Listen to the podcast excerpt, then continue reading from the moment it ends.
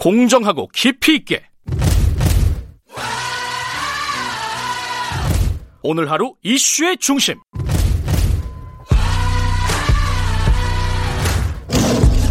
김경래의 최강 시사.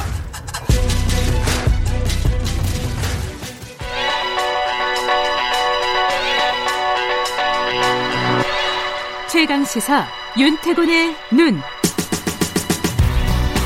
네, 윤태곤의 눈, 윤태곤 정치, 어, 정치분석 실장 나와 계십니다. 안녕하세요. 네, 안녕하세요. 어, 통합당이 지지율이 어, 더불어민주당 위로 올라가 버렸습니다. 그죠? 네, 그 예. 한계가 나온 거예요. 예. 그리고 오차범위 내고 물론 네, 예. 우리가 최근 한 달여 동안 민주당 안 좋다, 통합당 올라간다 이런 이야기 많이 한 것 같아요. 예, 예, 맞아요. 대통령 지지율 하락도 이야기하고 그런 상황에서 이런 조사가 나온 거니까 이게 뭐 한 번 나온 거니까 두고 봐야 되겠지만 이 추세라는 게 있지 않습니까? 네, 흐름. 뭐 예, 네. 지난주까지는 여당이 좋고 야당이 안 좋다 갑자기 뒤바뀐 게 아니라 쭉 이어져 온 것이다. 음. 뭐 호남에서 많이 빠지고 특히 수도권이 최악이에요. 음. 예. 아까 오원식 의원도 어, 여러 가지 실책도 있었고 미흡한 부분도 있었다 이렇게 얘기는 하더라고요. 네, 그러니까 뭐 원인에 대해서는 기사들도 많이 났죠. 네. 부동산 문제, 뭐 검찰 법무부 갈등으로 대표되는 이제 정치의 문제, 그리고 이제 정책과 정치가 넘나들게 되는 거죠. 이런 네. 거예요. 최근에 청와대 고위 참모들이 사표 내는 과정에서 뭐 집을 팔았니 많이, 뭐 말 못할 사생활이 있니 없니. 음. 이런 건 정말 신뢰를 떨어뜨리는 행위거든요. 음. 정책을 잘 짜고 뭐 못 짜고 거기에 대한 찬반이 벌어지는 게 아니라 네. 그러니까 조롱과 불신의 영역으로 전락한다. 음. 이게 악플이 달려도요. 네. 그러니까 뭐 반대한다 이런 악플이 아니라 비꼬고 뭐 아. 비아냥거리고 그런 식의 댓글이 달리면 안 좋은 거란 네. 거죠. 뭐 다들 민주당 쪽에서 나온 얘기는 아 이게 국민들에게 우리가 겸, 앞으로 더 겸손하게 하겠습니다 이런 얘기는 나오는데 네. 실제로 위기 의식을 느낄까요? 그러니까 신문 꼼꼼히 보시는 분들은 이게 느끼셨을 건데, 네. 어 이건 조금 프레임이다. 보수 진영의 뭐 레임덕 뭐 음. 원하는 거 아니냐 이런 프레임이다. 네. 곧 회복할 거다. 이런 분들도 있고 아니 큰일이다. 이대로는 안 된다라는 분들도 음. 있는데 어 프레임이다라고 주장하는 분들은 주로 실명으로 나오고 아 그래요? 어, 이대로는 안 된다. 큰일이다라고 하는 음. 분들은 주로 익명으로 나오더라고요. 민주당 의원들 중에서 그 뭐 이유가 뭐라고 봐야 되나요 그거는?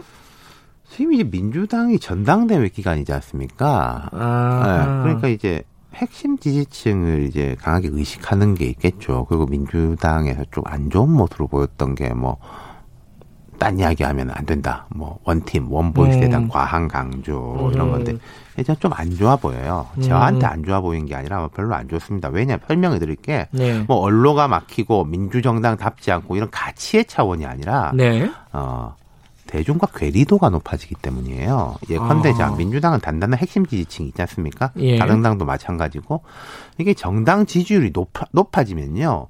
핵심 지지층이 차지하는 비중이 낮아집니다. 음. 정당 지지율이 높아진다는 뜻은 중도층 내지 스윙보터 원래는 우리 당을 지지하지 않았던 사람들이 이쪽으로 들어온다라는 뜻이잖아요. 네. 그러니까 그 이제 말하자면 소금이 짜지는 거죠. 물이 많아지니까. 아 그러네. 네, 근데 이제 지지율이 낮아진다면은 중도층이나 더 떨어져 나가는 거지 않습니까? 핵심 지지층 그대로 있잖아요. 음. 물은 줄어드는데 소금은 그대로 있어요. 양은 음. 물이 짜지죠. 더 짜진다. 네. 그러니까 지지율이 낮아질수록 대중과 괴리도가 높아지고 대중과 음. 괴리도가 높아지면 지지율이 낮아지고 악순환 고리가 음. 형성이 될 수 있습니다. 통합 이게 뭐 민주당만 그런 게 아니라 다른 당도 다 마찬가지입니다. 통합당도 예전에 그랬던 게 지지율이 낮아질수록 이른바 콘크리트 비중, 음흠. 태극기 부대, 뭐 특정 지역 대구 경북만 네. 바라보게 되고 그 정치인들이 그쪽만 바라보는 언행을 하게 되고 그러면은 지지율은 더 낮아졌던 음. 그런 고리였던 거죠. 그러니까 이안 좋은 상황이 안 좋아지면 이런 악순환의 고리가 생길 네. 수도 있다. 네. 아, 이런 거네요, 그죠?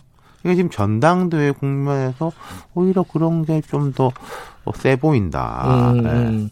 근데 이거 이거를 깨는 게 중요할 거 아니에요. 이거 어떻게 근데 이런 거죠. 자? 이게 문제가 없다고 생각하는 분들도 꽤 있어요. 네. 지금 지지율이 낮아지는 것은 이제 보수 언론의 갈라치기다. 흔들리면 음. 안 된다. 이럴 때일수록 똘똘 뭉쳐서 돌파해야 된다. 뭐 네. 최고위원 출마자들이나 청와대 출신들이 이런 이야기를 많이 하시고 박주민 후보 같은 경우에 국민들을 설득하겠다. 음흠. 우리가 이제 설득 작업이 부족했다. 이거는 국민들을 교정한다는 뜻이지 않습니까? 음. 크게 봐서 이제 그게 같은 맥락이고 그 말씀이 맞을 수도 있어요. 뭐 야구로 치면은 번트는 뭐 안 되고 강공만 되는 건 아니고 상황에 맞게 이제 선택하는 거는 음. 그 감독과 팀의 선택인 건데 그렇게 해서 좋아질 것이냐?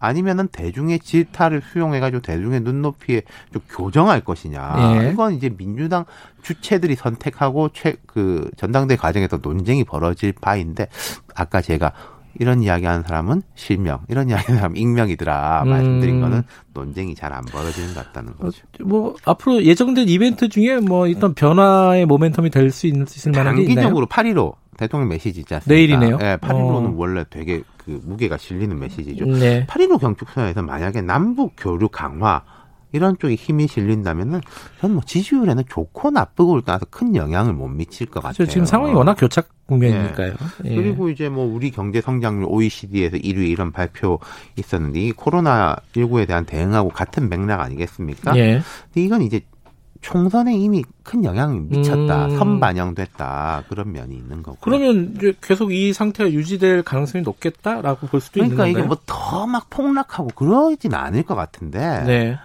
어, 좀 이런 상태가 진행이 될 것 같다. 이럴 음. 때는 이제 돌발 악재들이 큰 영향을 미치는데 예. 민주당 그걸 조심해야 될 것이고 그리고 또 하나 더 야당이 뭘 잘못하면은 약간 여유가 생기는데 여당이 요새 야당이 틈을 잘 안 줘요. 아, 8.15 그렇죠. 보수단체 음. 집회 뭐 이런 거 한다는 것도 원희룡 지사 같은 경우 하지 마라. 음. 뭐 이런 식으로 이제 끊고 나가지 않습니까? 네. 일단 여권은 좀 안정감을 찾는 게 필요할 것 같아요. 음흠. 제가 조언 드리자면. 네.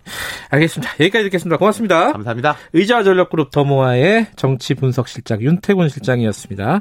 김경래 최강에서 2부는 여기까지고요. 잠시 후 3부에서 뵙 겠는데 3부에서는요.